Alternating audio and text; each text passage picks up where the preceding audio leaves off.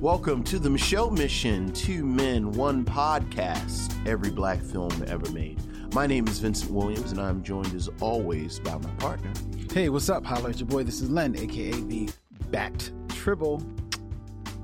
And as we continue our march towards 300, tonight we spend some time with the legendary Richard Pryor Mm, as we discuss a film that was very personal to the icon, written, directing, and starring Richard Pryor, the semi autobiographical JoJo Dancer, Your Life is Calling from 1986. But before we pick up the call, yes. Lynn, Hey, how you doing? What's up to each and every one of you out there watching us as we are streaming, live streaming via StreamYard to our Facebook group as well as to our YouTube page. Shout out to each and every one of you out there in the chat. Hello, hello, hello, hello. good evening, good evening. um, right off the bat, one of our missionaries, Robert Monroe Jr., asked a question to us and all of the his fellow missionaries. Which Sidney Poitier movie did you watch this past weekend? He watched In the Heat of the Night. Oh, oh, this is, of course, we should probably acknowledge that the, the, the passing, speaking of icons and legends of, Mhm. of Sidney Poitier. If, if it seems like we're not speaking on it, it's because we spoke on it a great deal. We did. We actually recorded a very special uh, episode of the Micheaux Mission, uh, speaking all about Sidney Poitier. Th- that is available currently on our feed. So if you go wherever you check out the Micheaux Mission podcast, uh, Sidney Poitier, The Mission Remembers, is available right there for your downloading and listening pleasure, where we um, added to the chorus of flowers that have Mm. been laid upon the legacy of the great Sidney Poitier. Did you find yourself watching a Sidney Poitier movie this weekend, Vince? I did. I did. We watched Let's Do It Again. oh, so you didn't go to Uptown Saturday did Night? not go to Uptown Saturday night. We went to Let's Do It Again. And I have to say, I don't Is know. that because your wife is is clo- is a closet uh, Jimmie Walker fan? closet Jimmie Walker fan? No, okay, she is not. no.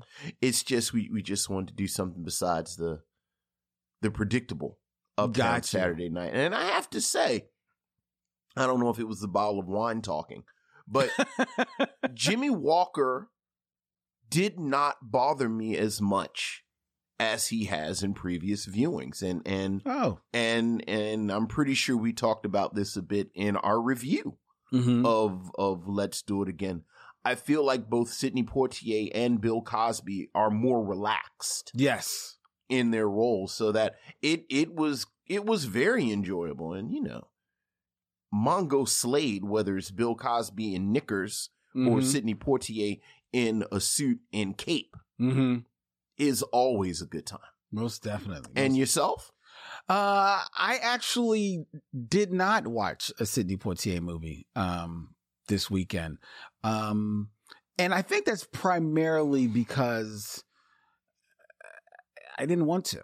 Um, I mean, with all due respect to Sidney Poitier, I, I know that we're going to watch his movies. We've watched his movies along this along this mission, and, and by the time we are finished this mission, we will have likely watched most of his filmography, if not, if not all of it. Um, but I actually found myself um, wandering around the uh, streets of Baltimore this weekend, watching in, in my Wire Okay. rewatch. Okay. So that's where where I found myself. But the missionaries, they definitely watched uh, some Sidney Poitier movies. Aaron Fry r- watched To Sir with Love. No, I love to Sir with love. A lot of people li- like uh, enjoy that movie. Um, and and Janine actually says that she listened to our Sidney Poitier episode and that Oh. she really enjoyed it. And Deborah Thank Battle you. watched Patch of Blue. Yeah, yeah, yeah. I'm a fan of that. Yeah. Uh, Janine also mentioned that she watched Brother John for the first time this weekend, and the best scene was when John fought the cop in the basement. Yes, that is quite a scene. That is quite a That scene. is quite a scene. quite a scene. I guess that's like that's like really like the action of that movie, really. It right? it really is. Well, well. Remember, he puts his hands on Paul. Oh, um, that's right. Paul uh, Winfield too. Right, right, right, right, right. Yeah. Yeah. Um all all great selections. Absolutely. Uh shout out to all all of the missionaries out there and I see that Orphan Pixels is joining us all the way from the UK. Well, hello, Orphan Pixels. Thank you for joining us all the way from the UK. Yes, yes. So thank you very much and shout out to each and every one of you. Um uh missionaries out there. Vincent, you know, some of the missionaries might be looking at me a little funny because I am sitting here in a hoodie and a hat. Yes. Um, that's because um we had raced to the the bat base to record the show, and I only just got here from being out all day, so my heat was not on. okay. So I just turned it on my heat. So it is. It I don't know, you know, where you live, missionaries, but in Philadelphia, the brick is waiting outside to bust you in your face. It's it is it is brisk. yes, It it's is- brisk, It- baby. it is bracing. yes. The hawk is out. So that's why I am I am done up in in a sweatshirt. But it was interesting because right before we turned on the uh, turned on the cameras, you having come just come in, Mm-hmm. you did what a lot of people do is you went and you put like I guess like the chapstick on your lips. Mm-hmm. Right? Yeah, So but I'm curious because I'm always curious as to what people put on their lips cuz not a lot of people use chapstick anymore. this is I know. I, I, actually it was, it's actually Vaseline. Just- Oh, so you use Vaseline. yes. This Well, I didn't know. I because I couldn't tell from how is this a conversation? because I was curious as to what it was. See, I myself, even though I guess now that I think about it, it is Vaseline. I use Lip Medex, which comes in like the little blue canister. This I actually have it here, this this this is what we're going to talk about. right there. Put it on mm-hmm. camera. Lip Medex. Have they paid us? to I knew. I knew the second I put it in the camera that was going to be your response. have an asinine conversation and give away free advertising. That's how you want to start this episode. I was just curious, man. I was, I'm, I'm curious because I don't think people, a lot of people use We are still talking chapstick anymore. I, I I can honestly say I've never thought about it before this exact second. Thank you. Um, uh, Farrell Blackwell wants to say, ask who's still using Carmex. Who still? Needs- I don't see, I've tried using Carmex. I found that that dried out my, that actually dried out my Oh, lips. there you go. And so I don't use, so that's why I went back to Went back to the. the Lip Medex. Right. Uh huh. Okay.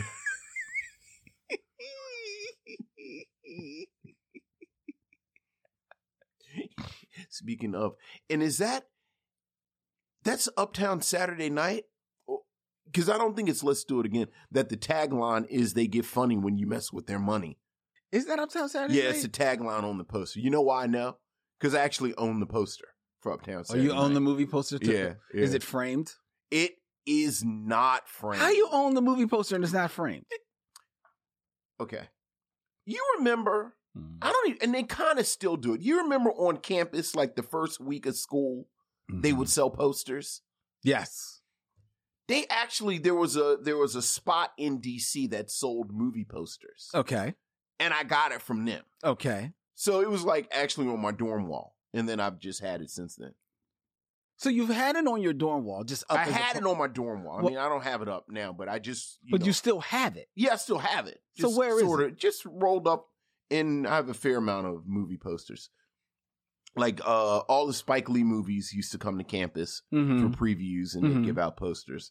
So I just you know like Don't you have like a basement or or? yeah, it's in storage in one of the tubes. I mean, you don't have like a, a well, you don't really have an office in your house. Yeah. You just have your comic book room. Right, right, And that's So- where you got your, all your comic book paraphernalia. right, So you can't really put the movie posters in there. right.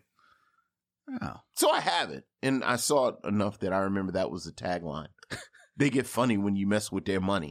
I thought you were going to say, I have it, but I saw it enough, so I don't really need it up anymore. So I there's no use for it. I want to talk to you about something interesting that came up during my Wire rewatch about the mystery of the lake trout sandwich. Yes. Because they yes. eat a lake trout sandwich. Uh, Specifically, I think it's uh Bodie that orders a lake trout sandwich Uh-huh. In The Wire. Yes. Uh, I believe in season one. Yes. Um, and I think he said he wants it with mayonnaise. I'm not sure, but um, I was curious because I asked you because you are you you know from Baltimore. I am born and bred. was curious exactly. Okay, how good is a lake trout sandwich? Mm-hmm. To which you blew my mind Yeah, I did. with I did. with solving the mystery of the lake trout And sandwich. any Baltimore people listening right now or listening sometime in the future know what I'm about to say. I don't I don't even know if it's a secret, but it's very much the truth that a traditional lake trout sandwich Mhm. from Baltimore Mhm. is not lake trout. it's not lake trout. It's whiting. it's just whiting. Yeah. Wow. It's so it's it's false advertisement. to the Yeah. highest degree. Right. And now the follow-up question would of course be, well, why do they call it lake trout? To which I would answer, I don't know. There was a spot throughout the 70s and the 80s that everyone called Lake Trout. Like the name of the place. The place was Right. It wasn't Lake Trout, but everyone called it Lake Wait a minute, Trout. is there a lake trout? Because I was thinking it was just a trout I think from the I, lake. I think it is a trout. I don't know if it's a trout that lives in a lake, but but I know I've had people from Baltimore go out of town Mhm. and order a lake trout sandwich, and it's a different sandwich Wow. Okay. because they really want whiting. Uh, I'm looking up lake lake trout because now I, I need to know these. things. Sure.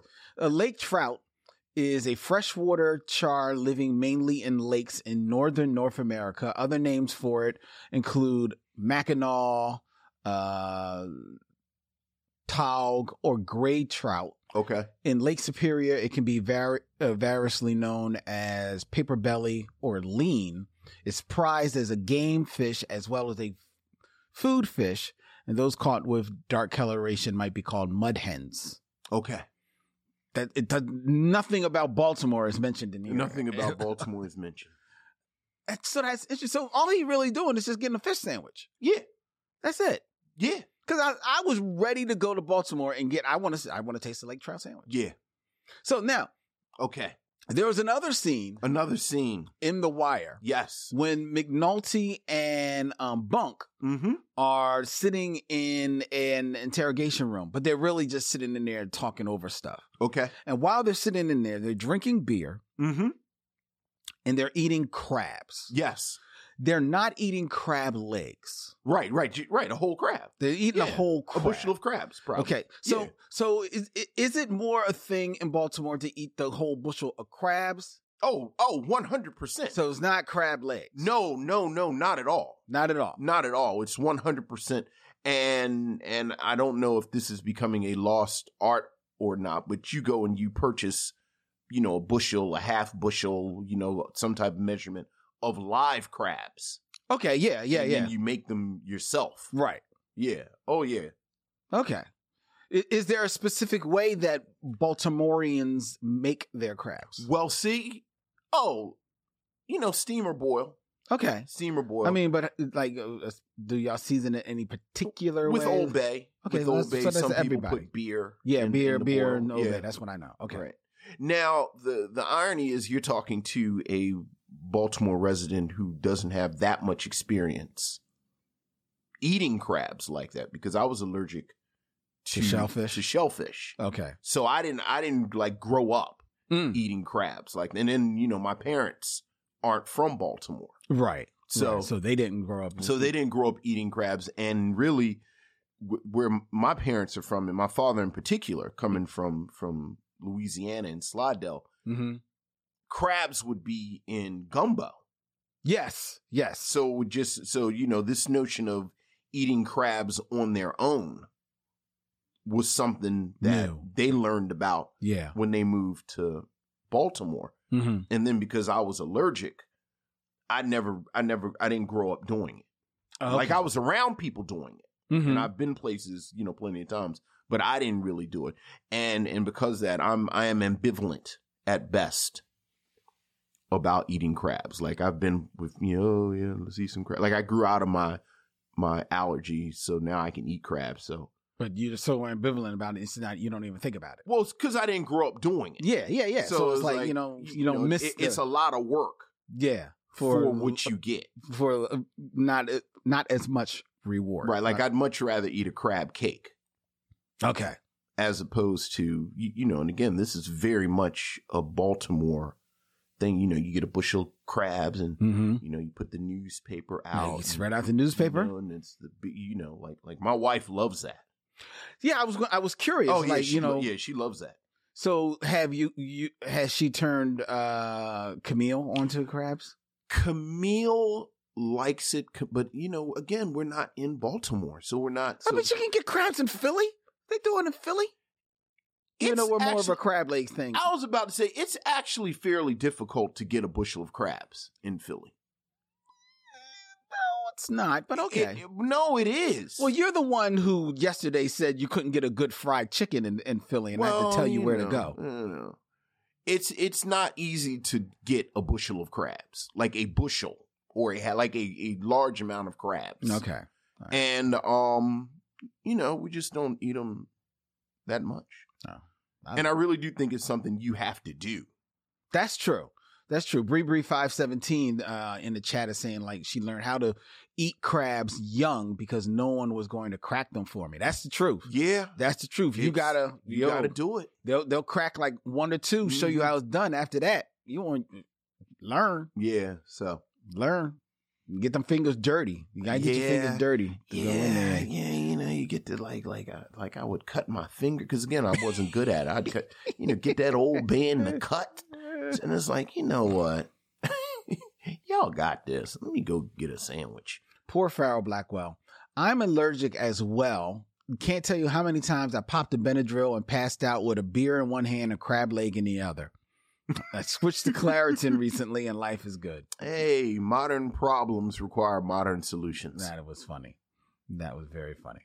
Um, I had one more question for you. One more question: Is this wire slash Baltimore? This is not related? why. This is not Okay, wire right. related, but this is related to, if you don't mind me, and in, in, in, interrogating you just a little bit Mhm. in regards to your relationship with Mrs. Williams. Yes. Wendy. Yes. Sure. Let's do this in real time. Well, of course, because, but no, no, simply because of this.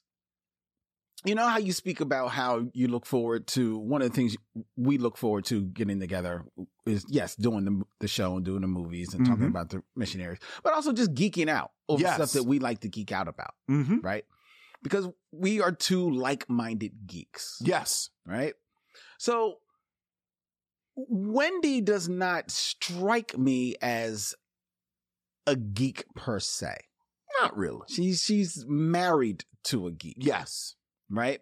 So I was curious, how do you or how have you found yourself in, in over the years navigate having at least some level of geeky conversation with her in order to kind of like at least, you know, bring her a little bit into your world?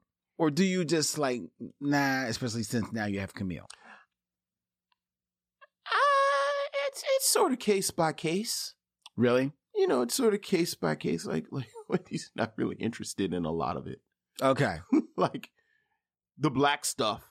Of it's a course. nice, like you know, the Venn diagram of black and geek is always so so so. Octavia Butler mm-hmm. is always a good subject, Mm-hmm. but um, you know, that's my thing. Got you. You know, it's my thing. And like you said, uh, Camille is now my partner Yeah. in in in the geek movies. So Yeah. See, I lost, I, I've, I've mentioned it before in the show. I've lost my partner because my daughter not only is, you know, grown and her own woman, but she no longer lives in, you know, in Philadelphia. right, So, you know, you have to like find your partner. And you got your boys, but you know, it's not the same thing. You Right, yourself right, spending more time with, you know, your significant other, Right. as it were. Right. You know. That's what makes them significant. Yes. Yes. Cause they are, they're there significantly. They're there Um, significantly. And um, it's interesting. I was just having this conversation about because the Batman is going to be coming into theaters in a couple of months. Yes. And I know, I, I already know you're not going to the theaters to watch I it. mean, it's look. but I am going to the theaters to see the Batman. Yes. I mean, I'm, I'm, I am like, I, I have to. Like, my DNA w- will not allow me. Not I to. mean, you know, that's you, you got a whole deal here. yeah, Like it's your deal. yeah, yeah, yeah. Mm-hmm. but I'm having a hard time finding somebody to go with. Let's put it that way. Because of Unicron, Yes, because, because of yes, because of because of Transformers Five, Om- Yeah, yeah. Omicron, um, but also just because, you know, if I'm going they're risk, not they're not. it, it also kind of raises the stakes. yeah, Like, like, if I'm going risk Unicron, it's going to be for something besides the Batman. the Batman is it got you. does not seem to be the hill that this Got person you. wants to die on. Got you. Got you. Got you. That's real talk. That's that's real talk. Yeah, uh, I'm sorry because I, I said Unicron, and I don't know. If, did you actually see the Transformers in the movies in '86? The The, the, the cartoon. I mean, oh you- no, I saw it in the movies. Yeah, You said, yeah, wasn't that crazy? yes. Like, you remember the kids? Oh yes. Yeah, I took Damon. I took my little brother, and I remember like it was wild. Like, Yeah, man. It, was wild. Like it was dead robots. Yeah, it was, it was not dead robots. It was the robot. Right. It was Optimus Prime. Optimus Prime It was turned- the lead dude, gray and black. and, and it I was, at the start of the I movie. was like, they going real hard in this two in this ninety minute uh, toy commercial. People talk about Up. No, y'all need to see Transformers. right? But you needed to see it then, That's true. right? That's true. That's true. But yeah, I hear you. I hear you. But you know, we've talked about this before. You got to embrace going by yourself. I did. I went to see Spider-Man No Way Home by myself. and I enjoyed the movie enough, but I honestly feel like if I went with someone, I would have enjoyed it much more. I really was. It was. It was like, eh. And I think much of that eh, was because I didn't have anybody next to me everybody knows. sharing my pretzel bites.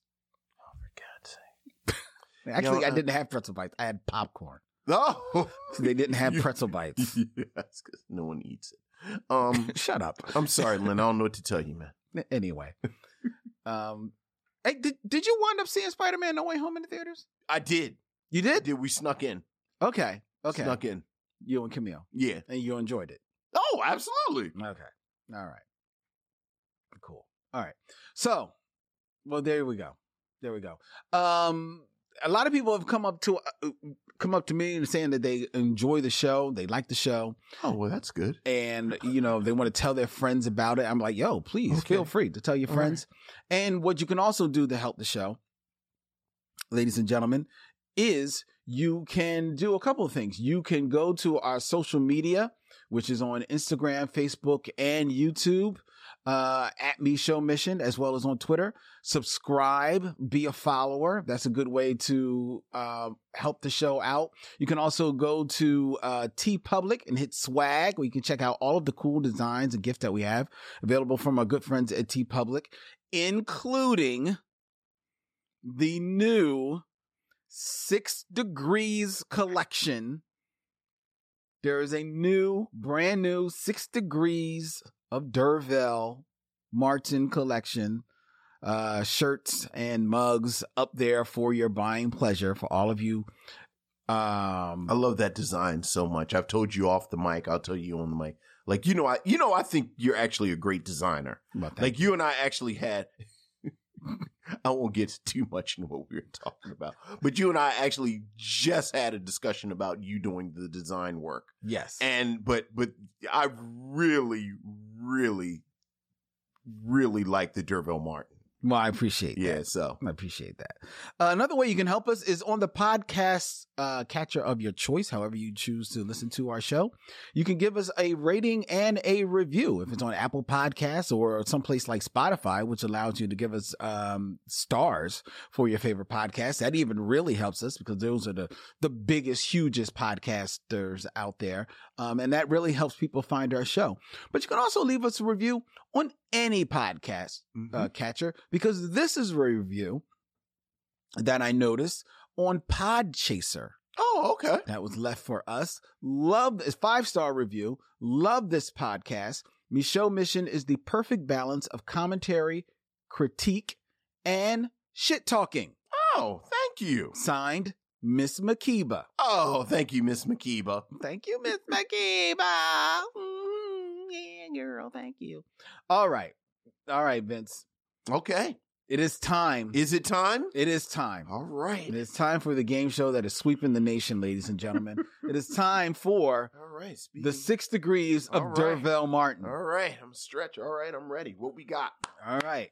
So we are reviewing JoJo Dancer, Your Life is Calling, Yes. the semi autobiographical film about Richard Pryor. yes. So I thought, okay, what other comedians Okay. could we possibly see if Vince can get from D'Urville Martin to them using only films? Only films So- in six moves or less. In six moves or less, Okay. Vincent, get from D'Urville Martin D'Urville Martin Two. to Chris Tucker. Oh. I mean, come on, man. legendary comedian. I mean, the quickest way is Dick Anthony Williams and D'Urville Martin in uh, um Five on the Black Hand side. Dick Anthony Williams, Samuel Jackson in Mo Better Blues, and then Samuel Jackson is with Chris Tucker in um Jackie Brown. So that's the quickest way. Chris Tucker's and Jackie Brown. He's the dude that he kills and shoots and, and puts him in the trunk. It's been so long since I've seen that Yeah. movie. So that's the quickest way. Oh, Jesus! You and this Dick Anthony Williams. You don't want me to use Dick Anthony Williams? Let's see if I can get to him another way. Yeah, don't use Dick Anthony Williams. Okay. I'm taking your key.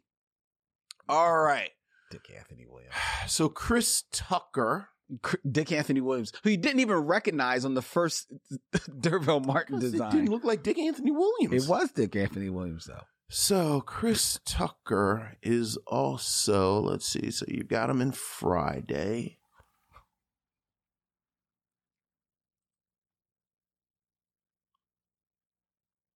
Okay.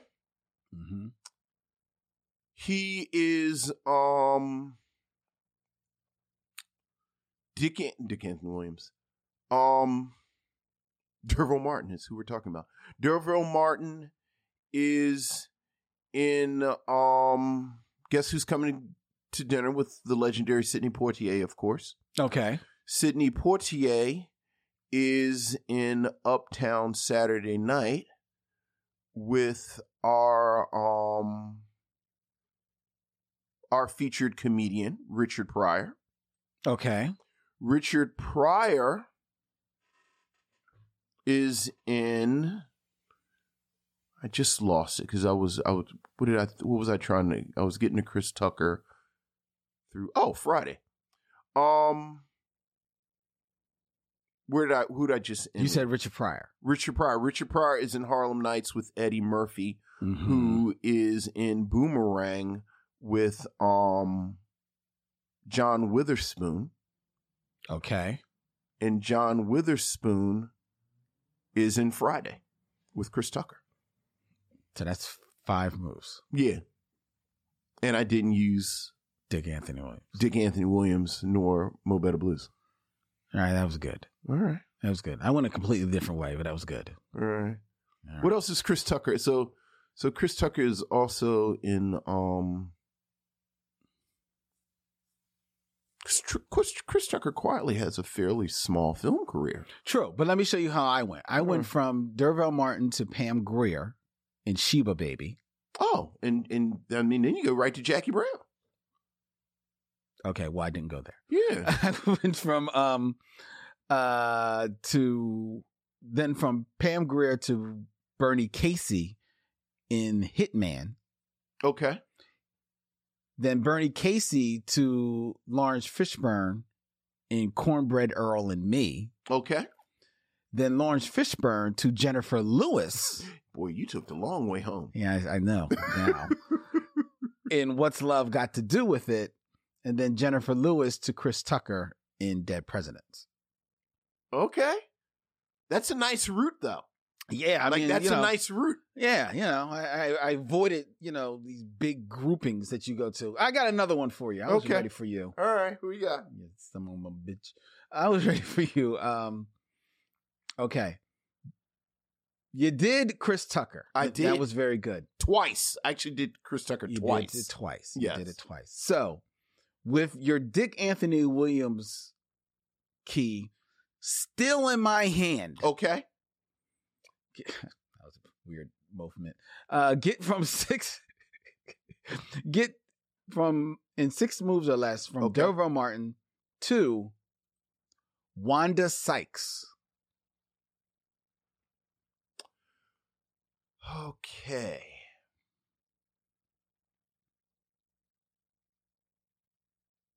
I'm taking the same route though. Sidney Poitier, Richard Pryor, Richard Pryor, Eddie Murphy, Harlem Nights, um, Eddie Murphy in Boomerang with Chris Rock, Chris Rock, Wanda Sykes, and Pootie Tang. Wow. well, good. I, mean, very good.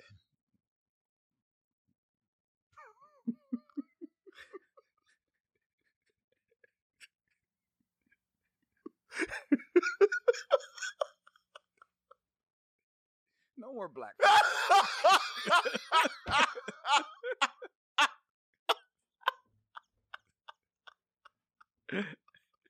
See, the problem is no more black people.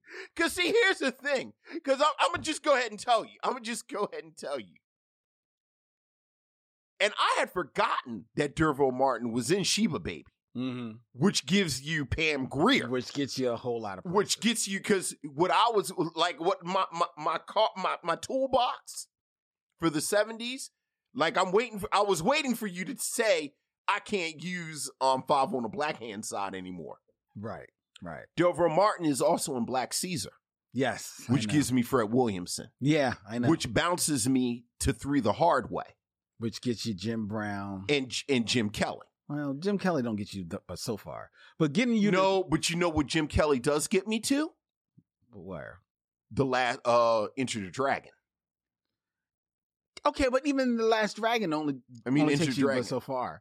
Like getting you to Pam Grier, that does get you Right, far. right. I'm just saying. Now I got John Saxon and Chuck Norris. Well, Chuck Norris can So, get you a Like, like, like. that gets you in into Whiteville. yeah, exactly. In '70s Whiteville, That gets you in into seventies Yeah. White Town. but but Okay. you're right. Like, like, like, like. Yeah, I can't do any black people. Because I'm gonna just tell you, I'm gonna give you, I'm gonna give you all my Wu Tang secrets. Oh boy. D'Urville Martin is in Dolomite, obviously. Mm-hmm. Rudy Ray Moore is in The Monkey Hustle. Right. You know who else is in The Monkey Hustle? Yaphet Kotto. Yaphet Kotto, but Uh, also Rosalind, Rosalind Cash. Cash. You know what else? Now you know what Rosalind Cash is in? Uptown Saturday Night. No, no, I'm talking about stuff that gets me into some interesting places. Rosalind Cash is in Soylent Green Oh. with Charlton Heston and Chuck Connors. Oh. Yeah. Rosalind Cash is also in Amazing Grace The um Mom's with, Mabley. with Moms Mabley, Mhm. Slappy White, yeah. and Stepin Fetchit. Yeah. Yeah. So And she's also in isn't she in Doctor Black and Mr. Hyde? Yeah, but I mean, you know, the Bernie Casey, like, like, yeah. like, black exploitation's pretty covered. Oh yeah, oh yeah. Uh-huh. All right, I've been studying. No more white, no more black, people. no more black people. I'm sorry, Lynn. No more black people. Let's get from D'Urville Martin to Kurosawa. Let's see you do that. No, never. Just save it. Save it. Did he do anything with Americans? No. No. D'Urville Martin to Kurosawa. Don't don't strain your brain. It was a joke. You'll never get there. He didn't do anything with Americans. I'm trying to think of actors in Kurosawa that made that that moved over to that tried to make films. Not many of them. I can't think of any. No. Honestly, can't think of any. No. It's not like he Kurosawa worked with Sonny Chiba. Right, No, or Chow Yun Fat, or Yeah, yeah. It didn't happen. I mean, you brought it up now. You gotta give me a second. Oh God. Oh God. Because, you know, you got to think Kurosawa made movies until. Oh, oh. Aaron Fry says Rosalind Cash was in Omega Man, not Soylent Green. I mean, it still gets you to Charlton Heston. Yeah, uh, yeah, and yeah. that- that's actually what I meant. Yeah, right. Because you know who's in um Soylent Green? Uh, Appropriately enough, E- Edward G. Robinson. and Paula Kelly. Oh, Leggy Peggy. Mm-hmm. Huh, th- th- there's a there's the connection to uh, JoJo Dancer. Yeah, that's that's what I'm saying. Yeah. Yeah, so Kurosawa made movies until What this? it was nobody in dreams, When's his last movie? like '93. Ninety three. Wow, I didn't think he made movies that long. Oh yeah, because Dreams is from 1990. I never saw Rhapsody in August. Oh, Richard Gere is in Rhapsody in August. Richard Gere is in Rhapsody in August, and you know I can get to Richard Gere in six moves from D'Urville Martin. Well, yeah, because I, I can get there in two moves. Go ahead. Uh, Go ahead. D'Urville Martin is in Guess Who's Coming to Dinner Mm-hmm. with Sidney Poitier. Who was in? The Jackal with Richard Gere, There you go. who was- Apparently was in Rhapsody in August apparently was in Rhapsody in by August. Kurosawa. By Kurosawa. Akira Kurosawa. There you go. Boom goes the dynamite. Boom goes the dynamite. Don't be so deflated, Lynn. Cause man.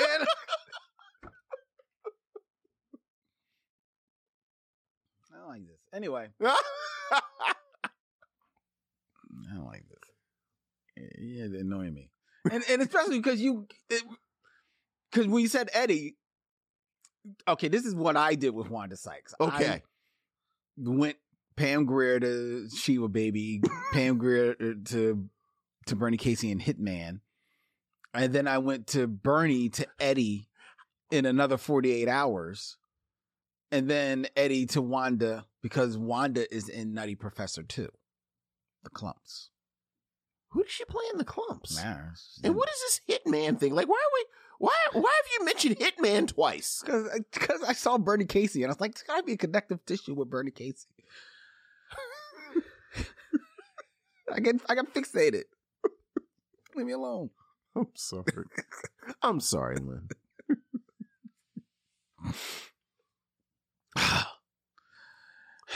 Anyway, now that was uh, that was a thing.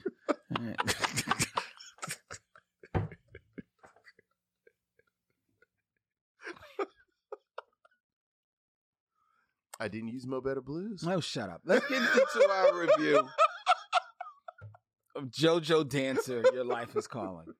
We'll be back with the film review soon as we do something funky and have steps in it.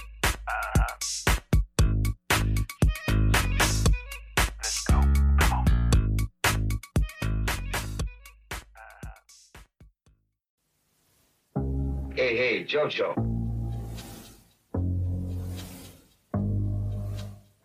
Jojo. Jojo. What's the matter with you, boy? Jojo dancer. Who's that? Jojo, is that you? No. Your life is called. He was a kid who grew up too fast. My name's Jojo Dancer, and I just want some work. I like you. He'll help you out. A comic with one eye on his audience Your stepson wants to be in showbiz. I mean, I don't want to clean up hog guts the rest of my life. And the other eye on the truth. You better slow that car down. This is a neighborhood. This ain't no residential district. He made it big. I say, look. Then he made it bigger. then he took it farther. Your boy was a mess. Richard Pryor is Jojo Dancer in the role. Mrs. Dancer. Woo! Let me hear you birds sing that one. The movie Probably drug related. of his life. Jojo Dancer. Your life is calling. You better be good, too. Yes, Mama. JoJo Dancer, Your Life is Calling. Although JoJo Dancer has achieved success as a stand up comedian, he hasn't found happiness. After receiving severe burns in a narcotics related incident, JoJo remains in a coma, and while in this state, he looks back on his life. Drifting off into memories of his troubled childhood, JoJo revisits his youth, recalling his eventual rise to fame and the decadence that followed. As he considers his existence, he must decide if he wants to go on living or not. Directed, co written by Richard Pryor, along with Paul Mooney and Rocco Urbisci, and starring Richard Pryor in this very loose, Hmm. quasi biographical film along with terms by Debbie Allen, Paula Kelly, Mm-hmm. Wings Hauser, Yeah. Carmen McRae, and Billy Eckstine. Yeah. JoJo Dancer, Your Life is Calling was the choice of Lynn Webb. Lynn, what do you have to say about JoJo Dancer? First, Your Life before, is Calling. but first, before we start, I just want to let people know that any who may have tuned into this episode because we had advertised that we were going to have the um, critic and radio host Bobby Booker as um, sitting in on this review of JoJo Dancer. She was unable uh, to make herself available for tonight's review, so Bobby is actually looking through our list of movies that we're going to be reviewing up till episode 300 and she will be selecting one that she would uh, like to join us in. So I just wanted to give everybody that, that little update. Okay. We spent a lot of time in the, um, during trailer talk talking about the possibility of a Richard Pryor biopic. It's kind of like an on, on again, off again project, uh, that seems to have Mike Epps attached, or at least that's the one that fans are pulling for to maybe play Richard Pryor in this film that may or may not come. And the reason why people are hungry for this biopic of Richard Pryor is twofold. One is because Richard Pryor, who is considered by almost anyone that matters, either number one or number two of the best and greatest comedians, stand up comedians to ever grace the stage. Um, like the argument is, is him or George, George, uh, Carlin. Mhm. Um, and depending on which side of the, the, the ledger you, which, which side of the bed I wake up on, I could say George Carlin, I could say Richard Pryor. Right, right. I lean towards Richard Pryor. and George Carlin would have said Richard Pryor. George Carlin would have said Richard Pryor. Yeah. Richard Pryor would have said uh, probably a bunch of other people besides himself, Mhm. but that's him being self-deprecating. Exactly. Um, so that's one of the reasons. And the second reason is because Richard Pryor, with all of his many talents and skills, and equally because of all of his uh, faults and flaws, which were there for everyone to see, and which he used as fodder for his comedy as well as some of his film work as well. Richard Pryor led an equally legendary life. yes. This is a man who, you know, like there's tons of people who got married, you know, numerous times. But this is a man who got married numerous times. This is a man who shot up cars. This is a man who, yes, set himself on fire. Um, this is a man who struggled hard with with demons of of addiction and um would suffer for it later in life with with um drastic health issues. This is a man who sometimes not only set a fire to himself set a fire to his career by you know sometimes standing on his own principles and sometimes just being you know a dick named richard pryor Mhm. you know um and for the most part as far as as far as anyone is left to believe was unapologetic about the life that he led you know um acknowledge it at at some point he acknowledged his, his faults and flaws. Some may say that it, it- maybe he did it too late. Who knows? So that's another reason why people hunger for this biopic to be made the unspoken reason why they hunger for a Richard Pryor biopic is because if we don't have a true Richard Pryor biopic, we will be left with Hmm. JoJo Dancer, Your Life is Calling, Mm. which is, yes, as you mentioned, written by Richard Pryor with help from collaborators and one of his most famous collaborators, Paul Mooney. It is a film that is directed by Richard Pryor. So he is the man in charge of putting the cameras where they need to be to tell this story. And it stars Richard Pryor as the title character, Jojo Dancer, who more or less is Richard Pryor. He's living the life that Richard Pryor led. Richard Pryor, famously, as he is mentioned in all of his com- all of his comedy, was raised in a brothel. Mm. Um, was had a very complicated um, relationship with his mother. So more or less was raised by the by the madam of the brothel as well as some other uh, distant relatives. Um, he would go on to try his mark in comedy and one of his most famous routines is him doing a performing at a club that was owned by gangsters and gangsters not paying him Mm-hmm. and Richard Pryor, you know, forcing his way in to try and get himself paid. Uh, Richard Pryor is a man who was in and out of of marriages, um, some for convenience, some for whatever. In all of these episodes we see playing in JoJo Dancer, Your Life is Calling. There is really not any outside of the JoJo Dancer uh, title character.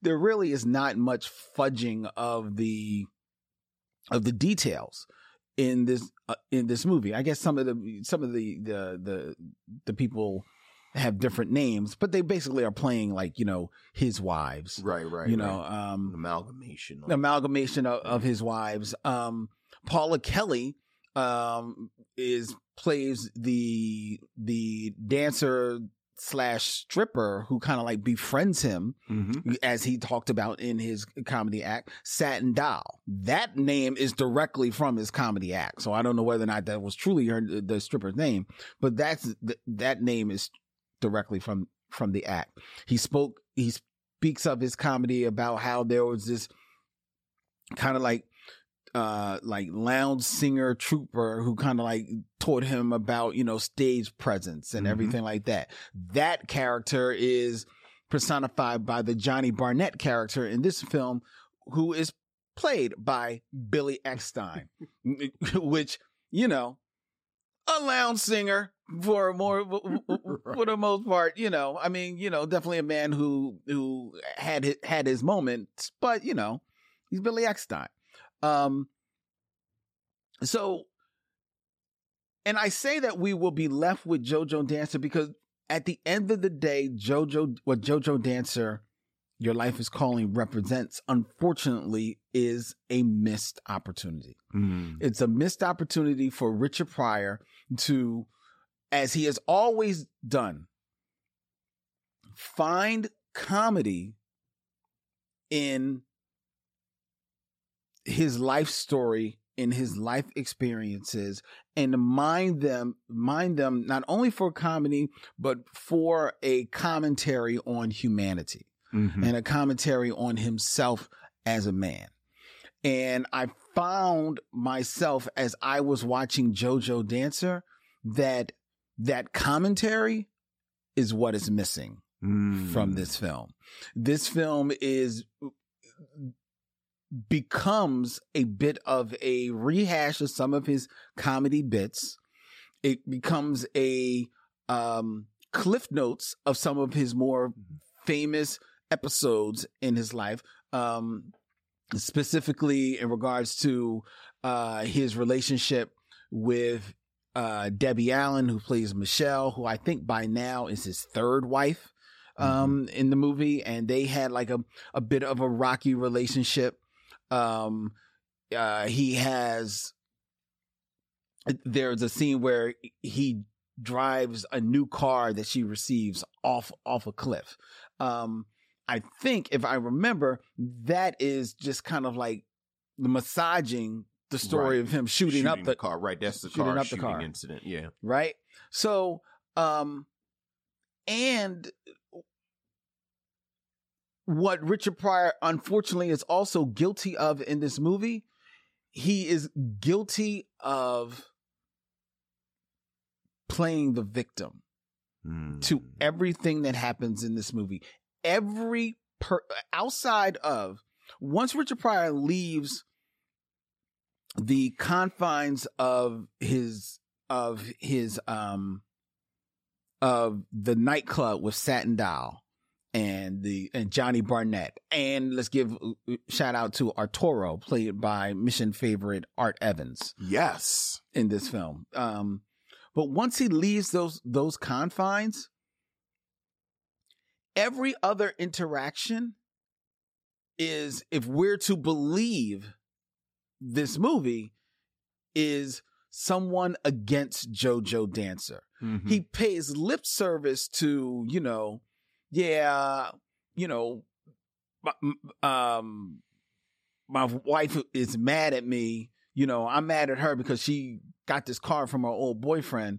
But but he pays lip service to like, yeah, but you know, you were out there cheating on your own. You were doing your Mhm. own stuff, but you don't see it.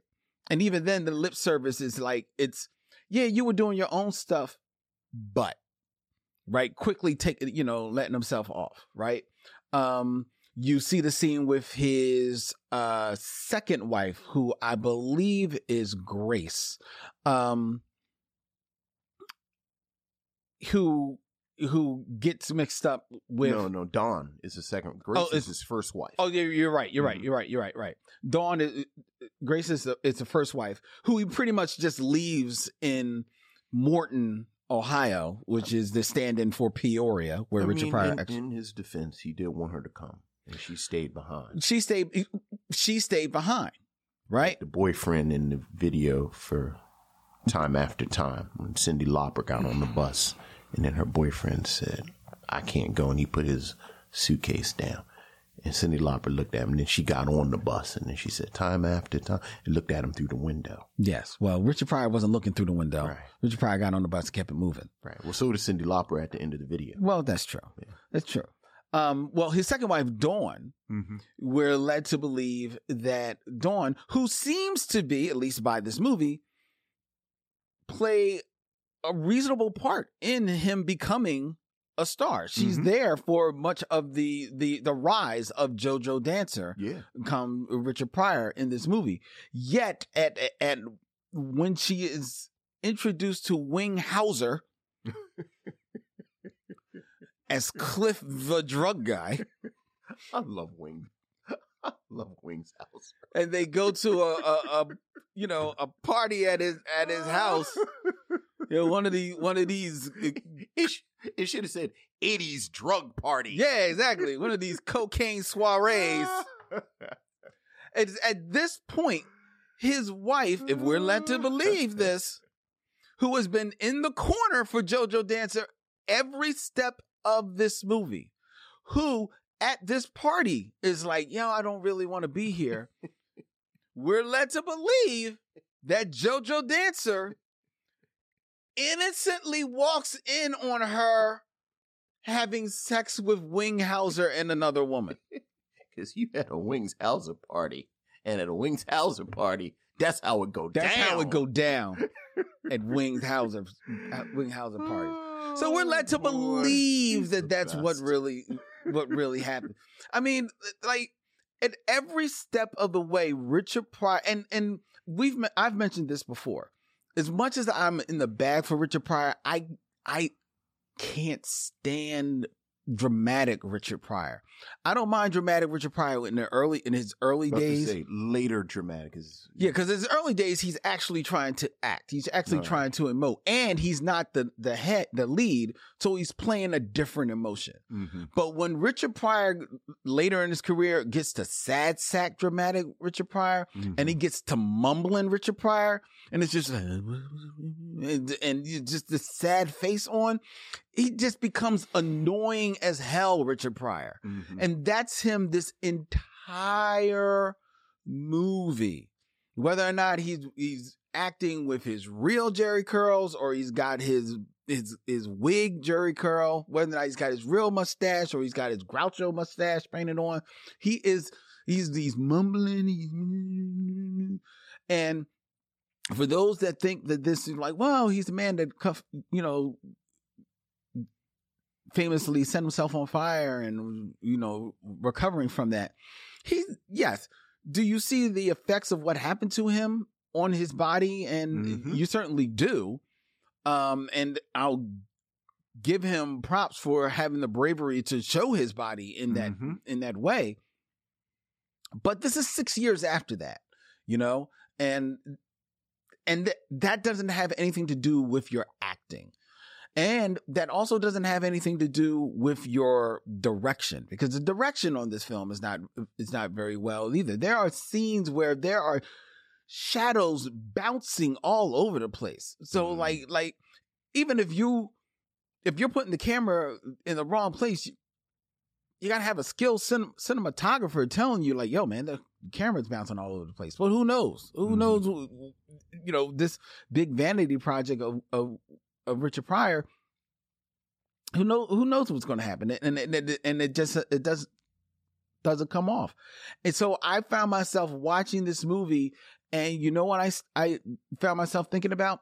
I found myself thinking about um, what's is it the greatest?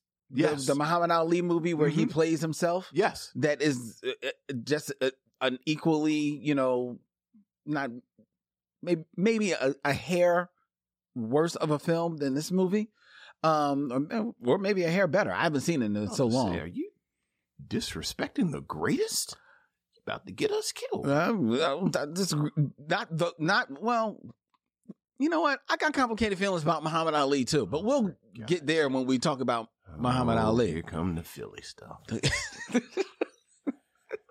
so I found myself watching this film despite enjoying being able to actually watch Debbie Allen act because Debbie Allen in movies because I, I didn't really watch Fame so I didn't really see mm-hmm. her like in her big thing right and right. we and we noted that in the movie Fame she really is only in there for a scene Yeah. right Yeah. I think she has like two lines. Right. Yeah. And and and outside of that, I think she she's shown up here on Fish That Saves Pittsburgh and she's just being funny in the stands for the most part. And, and she's almost a child.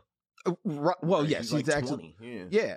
So I actually enjoyed watching Mhm. Debbie Allen act in this movie and found myself like, well, Debbie Allen, sh- she got some chops. Mm-hmm. She's funny. You know, she knows the way with the lines. right. She's she's sexy and knows how to be sexy. Because it, cause it's one thing to be just a good looking woman. It's Mhm. another thing of how to p- portray sexy. She does that very well in this movie. Um, Paula Kelly, always like you know, like solid work. Um, mm-hmm. I don't think.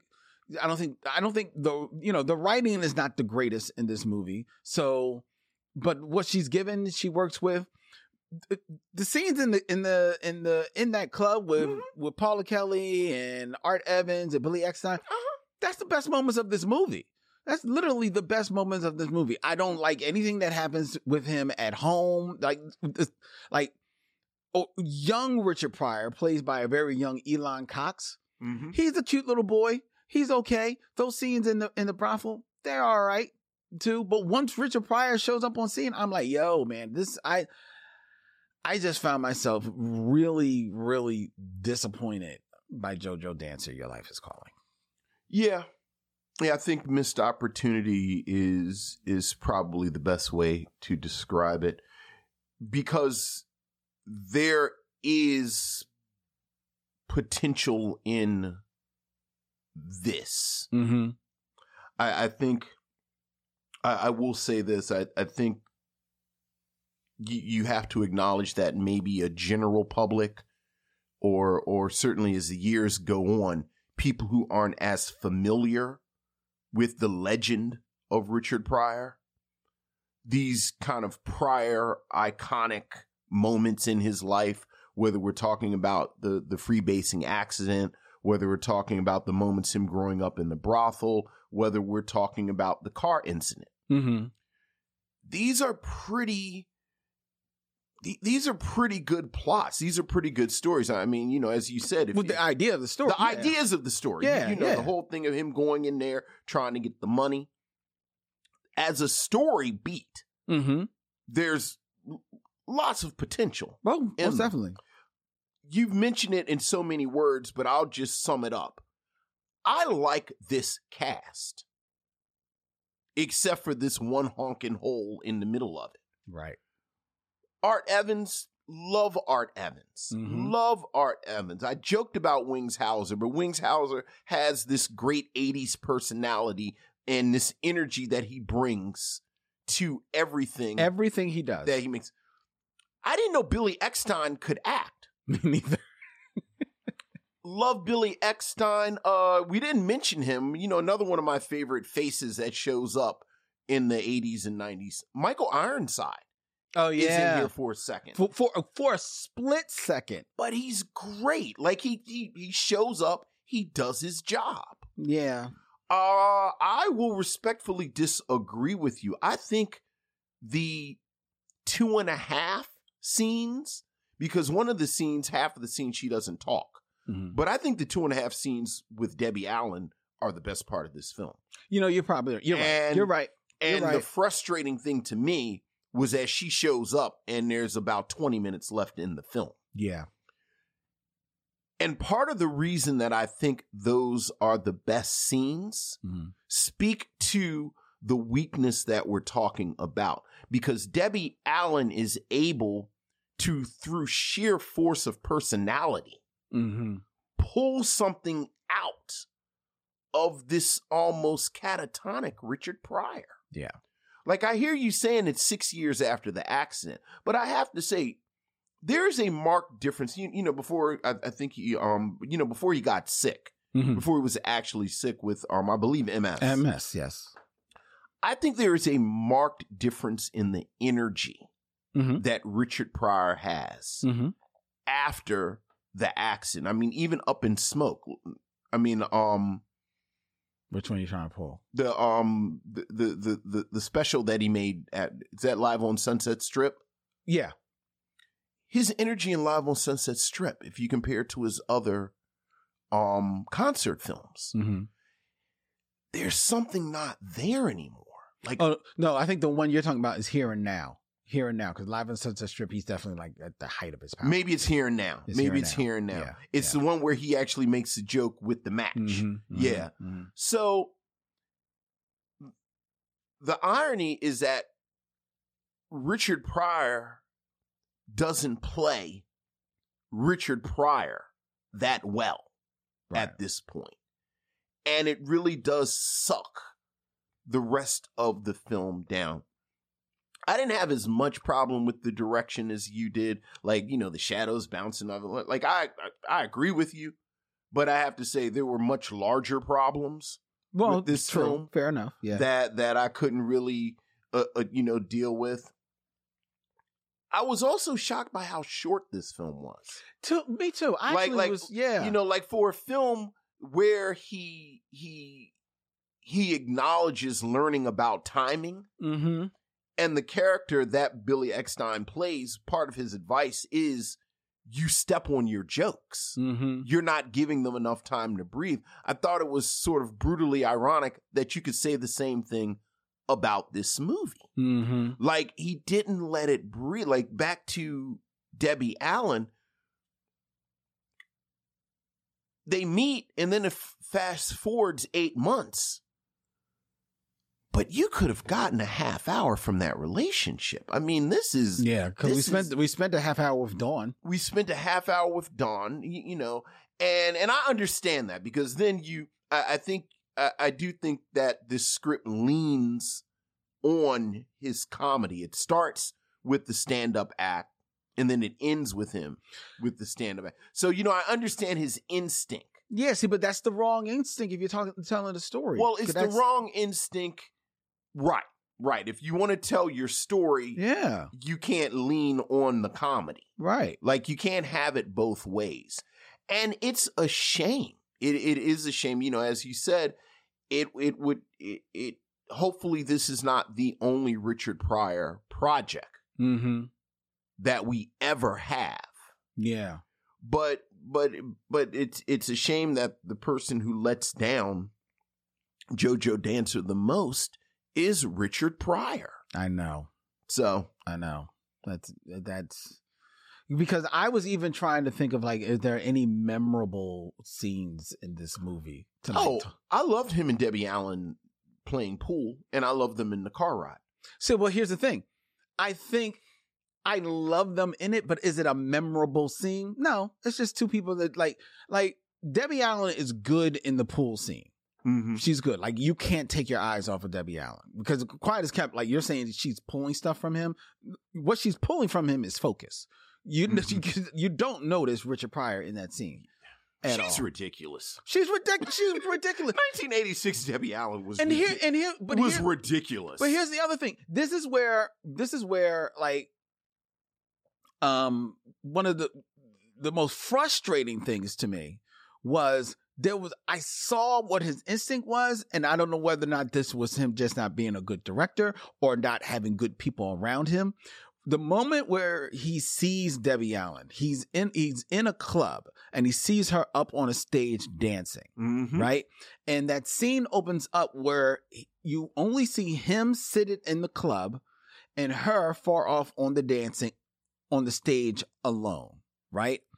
And then the the the the scene cuts a couple of times and now there's a couple of people on stage with her and then there's a couple of people in the in the in the club with him until eventually you see that she is actually on the dance floor dancing with a whole bunch of people Right.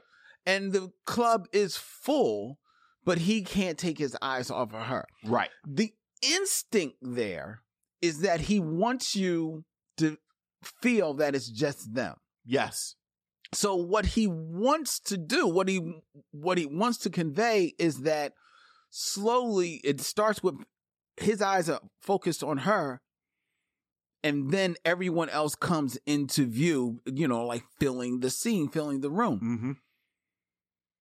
you either do that he starts with just them you either start with just them or you end with just them Right. Right. you don't do this camera cuts back and forth right. and this is one of those things where that frustrates me you're a first time a first time director i hear you all right so you got to make some allowances right Mhm.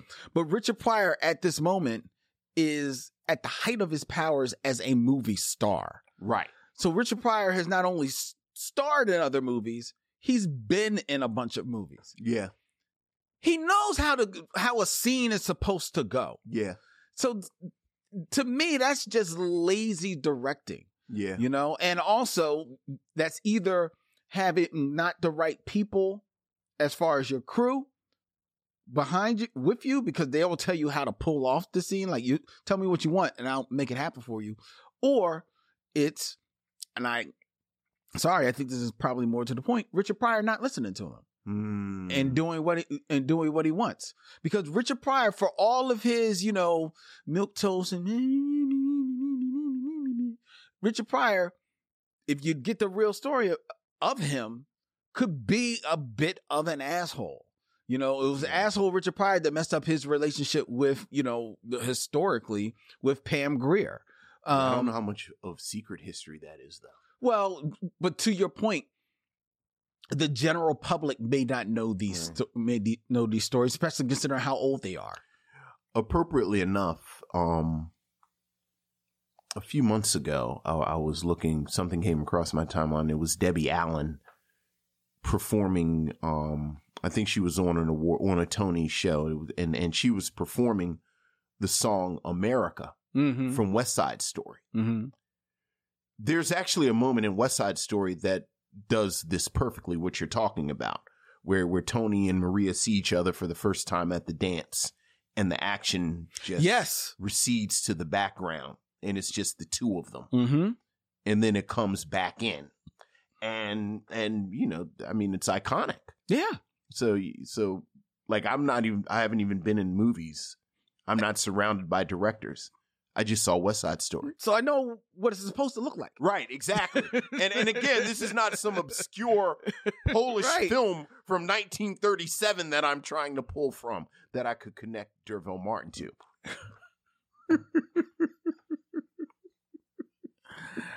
Uh, I swear I'm pulling some Korean cinema. out, too. Get him the Ong Bak, motherfucker. okay, who's in on? Never mind. All right. yeah, but it's a shame.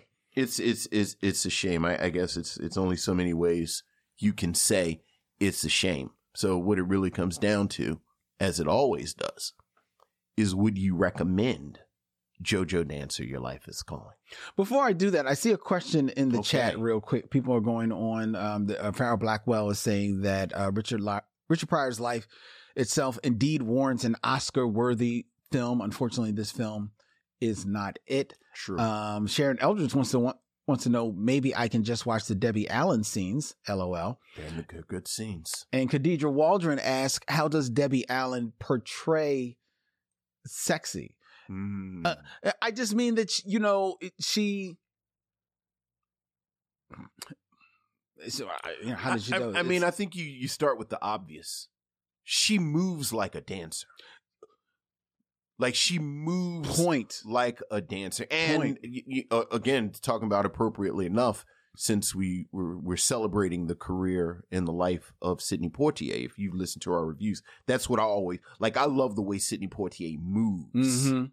Just Mhm. back and forth. And Debbie Allen is the same way, and she's just full possession of her body. Exactly, and Yeah. it, it it's interesting because you know we're both fans of Paula Kelly. Paula Yes. Kelly plays a stripper in this movie. Yeah, and a- she does a, a burlesque, a burlesque. Yeah, because I think it's definitely more Yeah. burlesque. Mhm. Um, and she does a a, a full burlesque dance Mhm. in the beginning of the you know early in earlier in the film, and she's good in it. Yeah. But for the maybe 30 seconds that you see Debbie Allen dancing on stage at a club, you see the difference between a Paula Kelly, you know, playing a burlesque dancer Right. and Debbie Allen just dancing. Well, the funny thing is, I think she's sexier when they're playing pool.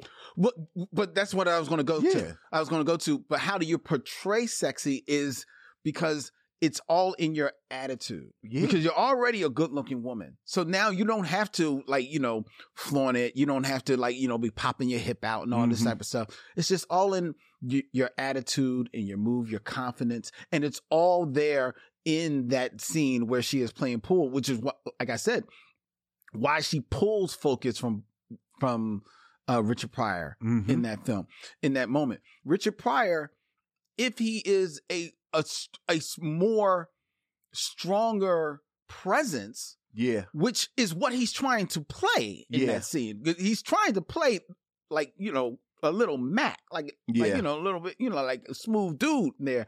But there's nothing there. It, he's just he's he's just like you know he's just wallpaper. I was about to say it's like the wind can blow him away. Exactly. Yeah. And, and and so Debbie just pull pulls that focus from him, but it's it's effortless. It's in her Mhm. eyes. It's in it's in you know just the way she's you know you know chalking her, her cue stick. I mean, it's it's everything. It's Yeah. everything. Like I I I have always been a Debbie Allen fan. I love Debbie Allen. I, I appreciate her as a director. I think she's a phenomenal television director. But like this, just like yo, Debbie, I I never really truly saw her act, and it's like on point. To answer your question, would I recommend JoJo Dancer? Your life is calling. I would not. Yeah, I I I, and it's a shame. It's a shame, especially because as I think about it, as I and I and as I think about the Richard Pryor filmography, Mhm. and not the films that Richard Pryor is, is like a co-star in, but the films where Richard Pryor is above the title. yes, There's maybe two or three that I would recommend.